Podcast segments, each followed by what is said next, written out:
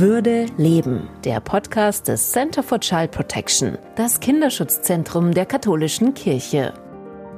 Wer macht denn sowas? Kinder dazu benutzen, um eigene geschlechtliche Bedürfnisse zu befriedigen. Das Verbot von Sex mit Buben und Mädchen ist eines der wenigen sexuellen Tabus, die in unserer Gesellschaft allgemein anerkannt sind. Trotzdem kommen solche Taten und Verbrechen massenhaft vor. Wir wollen in dieser Folge von Würde leben mit dem Präventionsexperten Pater Zollner über Menschen reden, die solche Verbrechen begehen. Wir können uns dieses Mal wieder in unserem Münchner Studio unterhalten. Herzlich willkommen, Pater Zollner. Grüß Gott, Herr Birl. Als Journalist hatte ich vor 20 Jahren immer wieder mit einem Pfarrer zu tun. Der hatte eine riesige Ministrantenschar aufgebaut, sorgte für Leben und Begeisterung in seiner Pfarrei. Ich bin dann aus allen Wolken gefallen, als ich erfahren habe, dass sich gerade dieser Priester massenhaft sexueller Missbrauchstaten schuldig gemacht hatte. Ich hätte nie geglaubt, dass dieser beredte, geistreiche und auch einfühlsame Seelsorger so etwas tun könnte. Ist er typisch für ein Täterprofil? Typisch ist, dass nichts so typisch ist, wie es ausschaut. Und das ist jetzt in Ihrem Fall, den Sie schildern, natürlich äh, sehr evident. Sie hätten das nie vermuten können. Der Mann hat sich so verhalten, wie man sich das nach außen hin nur wünschen könnte, offen, äh, freundlich, äh, mit den Kindern gut in Kontakt und sie hätten nie so etwas von ihm gedacht. Und das ist einer der Punkte eben, die vielen Leuten so gehen, wenn sie in ihrer Erinnerung kramen, dass jemand, von dem sie das nie erwartet hätten, äh, eben Kinder missbraucht. Sie haben in einer der vorangegangenen Sendungen gesagt, nicht jeder, der sich eines sexuellen Missbrauchs an Kindern schuldig macht, ist automatisch pädophil. Potenziell kann jeder zum Missbrauchstäter werden. Das hat mich ziemlich erschüttert und nachdenklich gemacht. Wann ist es geboten, sich selbst auch zu befragen, damit man nicht zum Täter wird? Sich selber befragen, über sein Verhalten nachdenken, äh, darüber, äh, wie man sich anderen Menschen nähert, und zwar äh, desselben Alters oder eben auch sehr viel jüngeren Alters, das ist eine Aufgabe, die uns allen gestellt ist, und zwar ständig, weil wir meinen, dass alles, was wir tun, natürlich von vornherein gerechtfertigt ist, auch im Kontakt und in der Beziehung zu anderen Menschen. Und deshalb muss man sich selbst seinen eigenen Wünschen und Bedürfnissen mit einem gesunden Misstrauen begegnen. Das heißt äh, nicht, dass man ständig im Selbstzweifel sein muss, aber wir müssen uns darüber Rechenschaft geben, dass wir eben nicht so sind und auch nicht das tun, äh, was den anderen immer gut tut. Ab wann kann man denn von einer pädophilen Neigung sprechen? Ab wann ist denn eine Gefährdung anderer, wann steht die im Raum? Wann kann die virulent werden? Also das eine ist, dass wir aus der Psychiatrie eine klare Definition haben, so klar wie sie eben in der Medizin gegeben werden kann. Und die heißt in den neuesten psychiatrischen Handbüchern und Diagnoseschlüsseln, so nennt sich das. Da heißt es, da gibt es eine pädophile Störung. Und mit pädophiler Störung wird definiert, dass eine Person über einen Zeitraum von nicht weniger als sechs Monaten sich sexuell hingezogen fühlt zu Kindern vor Beginn der Pubertät. Das ist im strengen Sinn die Definition, die medizinische Definition von pädophiler Störung.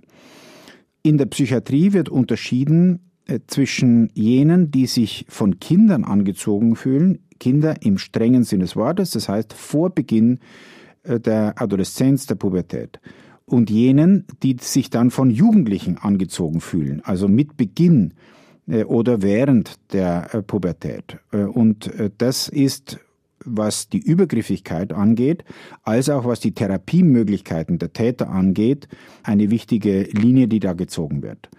Das Dritte an der Definition dieser psychiatrischen Vereinigungen, die solche Diagnoseschlüssel veröffentlichen, ist, äh, dass es sich nicht nur um Taten handeln muss, sondern dass pädophil auch jener diagnostiziert wird, der sich nur oder zu großen Teilen von Kindern sexuell auch in der Fantasie angezogen und erregt fühlt. Es geht nicht nur um jene, die tatsächlich übergriffig werden im wirklichen Leben, es gilt auch für jene, die in ihrer Fantasie äh, sich von Kindern äh, sexuell erregt fühlen oder und das ist jetzt für uns sehr wichtig und darüber haben wir auch schon gesprochen, die ihre sexuellen Fantasien mit Kindern im Internet ausleben, indem sie sich eben äh, sexuelle Ausbeutung, sexuelle Gewaltdarstellungen von Kindern im Internet anschauen oder sie verbreiten.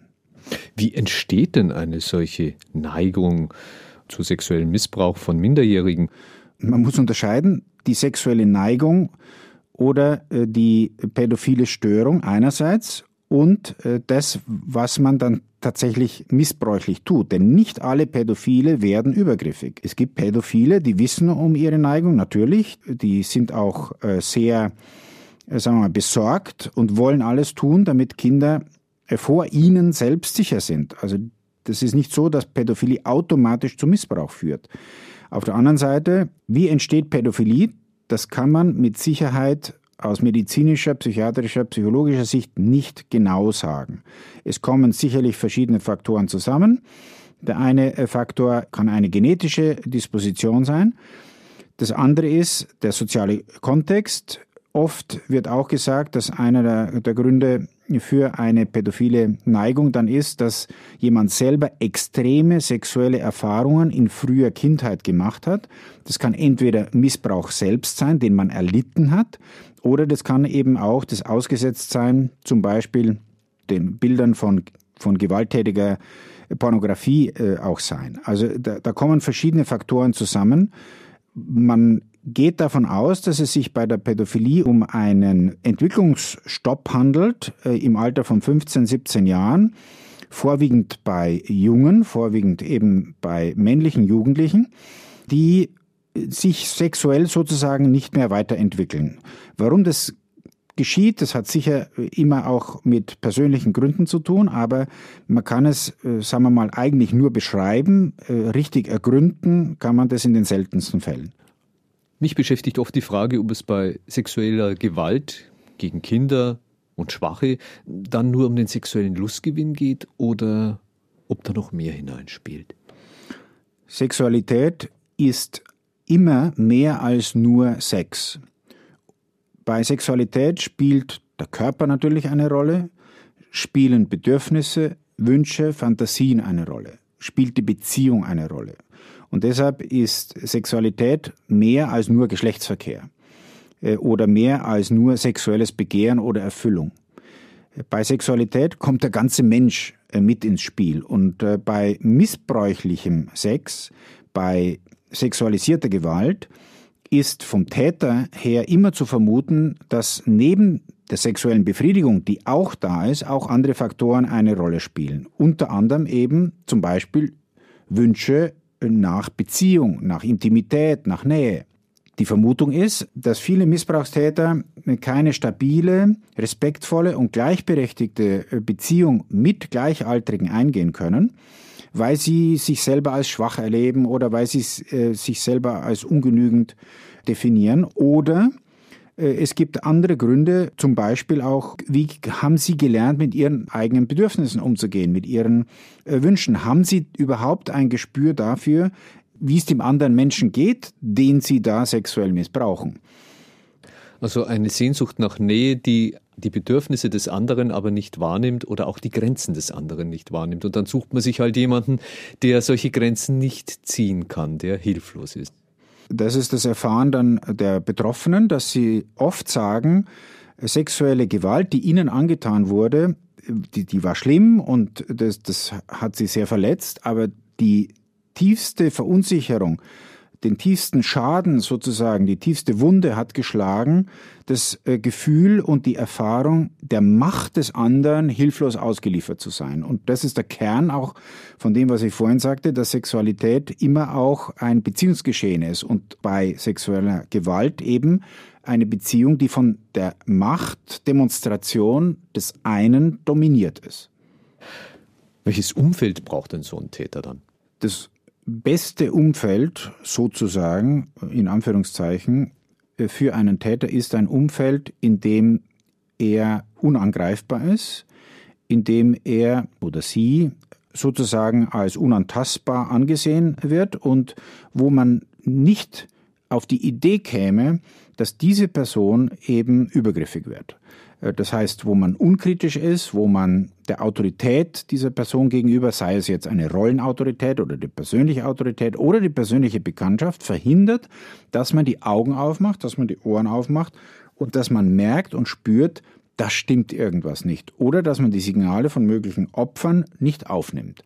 Ja, aber und es ist ja furchtbar anstrengend für den Täter, so ein Umfeld aufzubauen. Das macht ja Mühe, das kostet ja Kraft.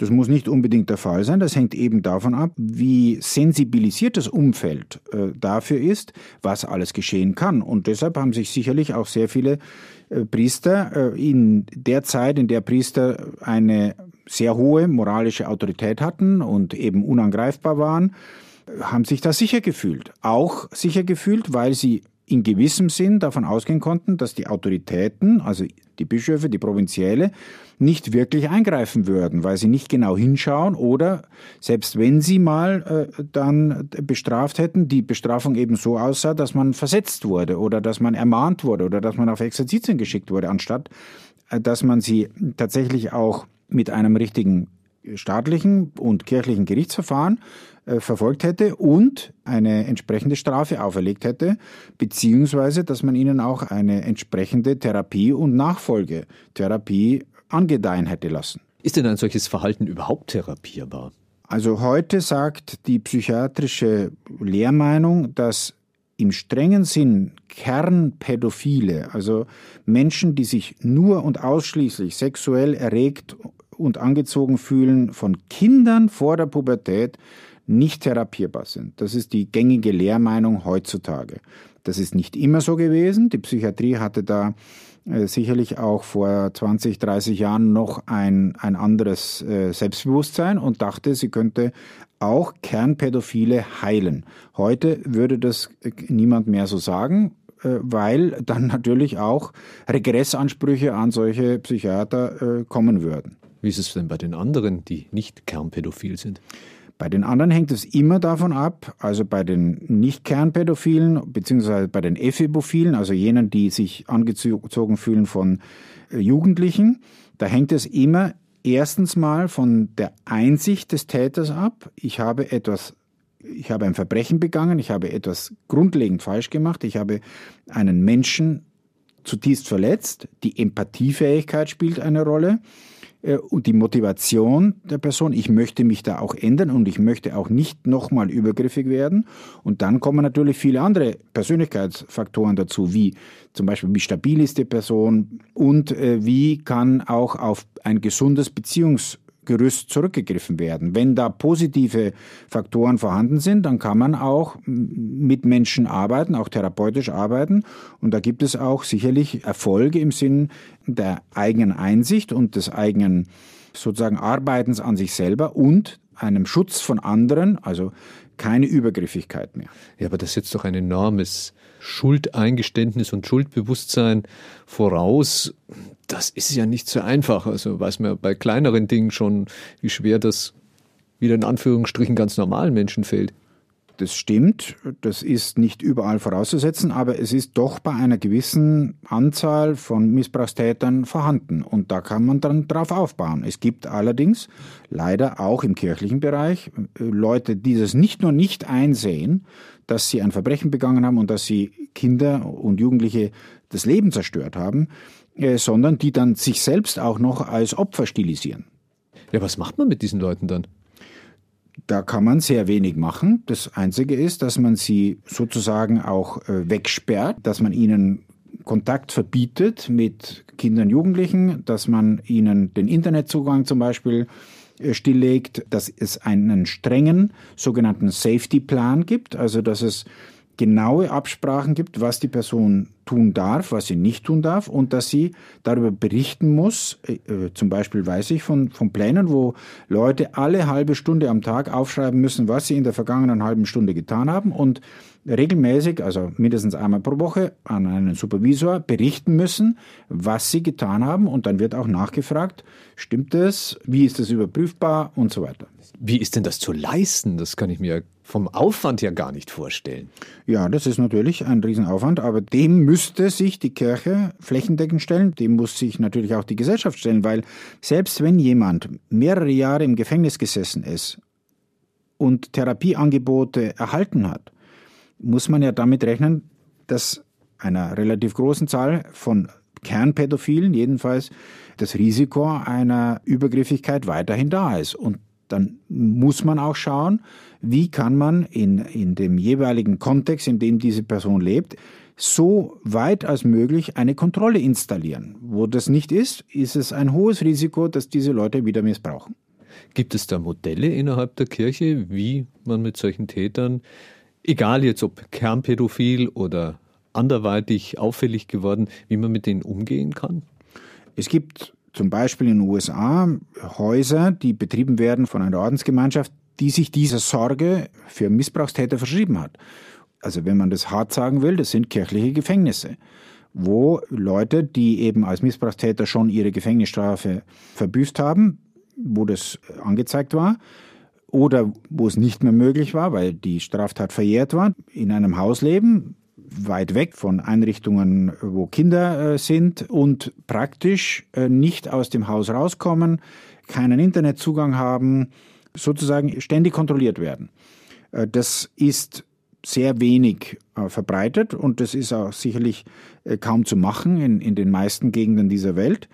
Was wirklich hilft, ist, wenn klar ist, eine Struktur wird aufgebaut, die diese Person unterstützt und kontrolliert damit kein Missbrauch geschieht. Also mit, wie ich gesagt habe, mit Supervisoren, mit einer regelmäßigen Beschäftigung auch, weil ja Leute, die, die keine Beschäftigung haben, die, die äh, kommen ja leichter auf dumme Gedanken als andere.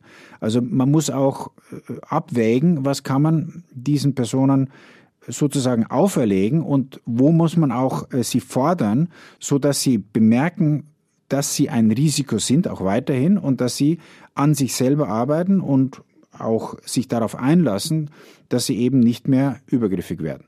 Da stellt sich für mich dann schon die Frage, das ist ein enormer Aufwand. Es ist auch ein Akt der Barmherzigkeit, sich um diese Menschen zu kümmern. Und wie barmherzig darf man denn gegenüber denen sein, ohne die Opfer, ohne die Betroffenen vor den Kopf zu stoßen? Das ist eine berechtigte Frage und äh, das Erste, was man dazu sagen äh, muss, ist, dass Gerechtigkeit geschehen soll. Also dass die Strafen, die vorgesehen sind, ausgesprochen werden und tatsächlich auch angewandt werden. Das ist das allererste.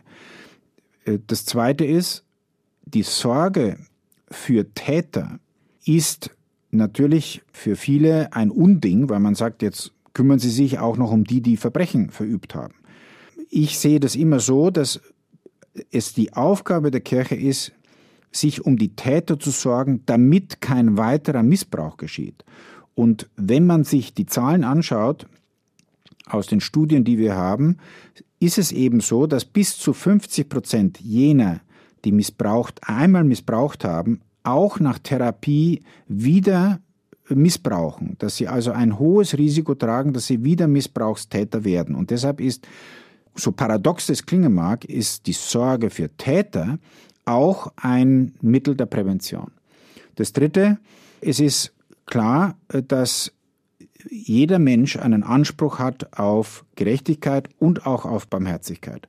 Und es gilt auch für Missbrauchstäter. So furchtbar dieses Verbrechen ist, das sie verübt haben, auch sie haben einen Anspruch auf Gerechtigkeit und Barmherzigkeit, jedenfalls im christlichen Kontext da ist die Frage, was muss erfüllt sein, damit auch Gerechtigkeit und Recht gesprochen und angewandt werden. Das ist nämlich die Bedingung dafür, dass dann auch die Barmherzigkeit greifen kann. Eine Barmherzigkeit, die sozusagen die Gerechtigkeit und das Recht zur Seite wischt, ist billig. Und äh, das kann man offensichtlich bei einigen in der Kirche nicht so leicht hören, weil sie dann meinen, man, man müsste da schnell vergeben und man, wenn jemand sagt, er bereue, dann müsse man einfach den Schwamm drüber wischen. So ist es nicht. In der Kirche gibt es für die Einzelperson bei der Beichte die Aufforderung, dass man bereut und zwar ehrlich bereut, dass man die Sünde bekennt, klar bekennt und dass man dann auch eine Wiedergutmachung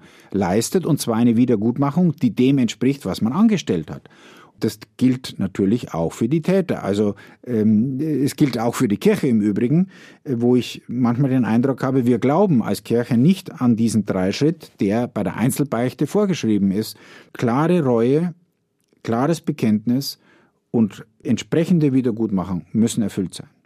Welche Hoffnungen haben Sie denn da für die nächsten Jahre, wie sich das entwickeln wird?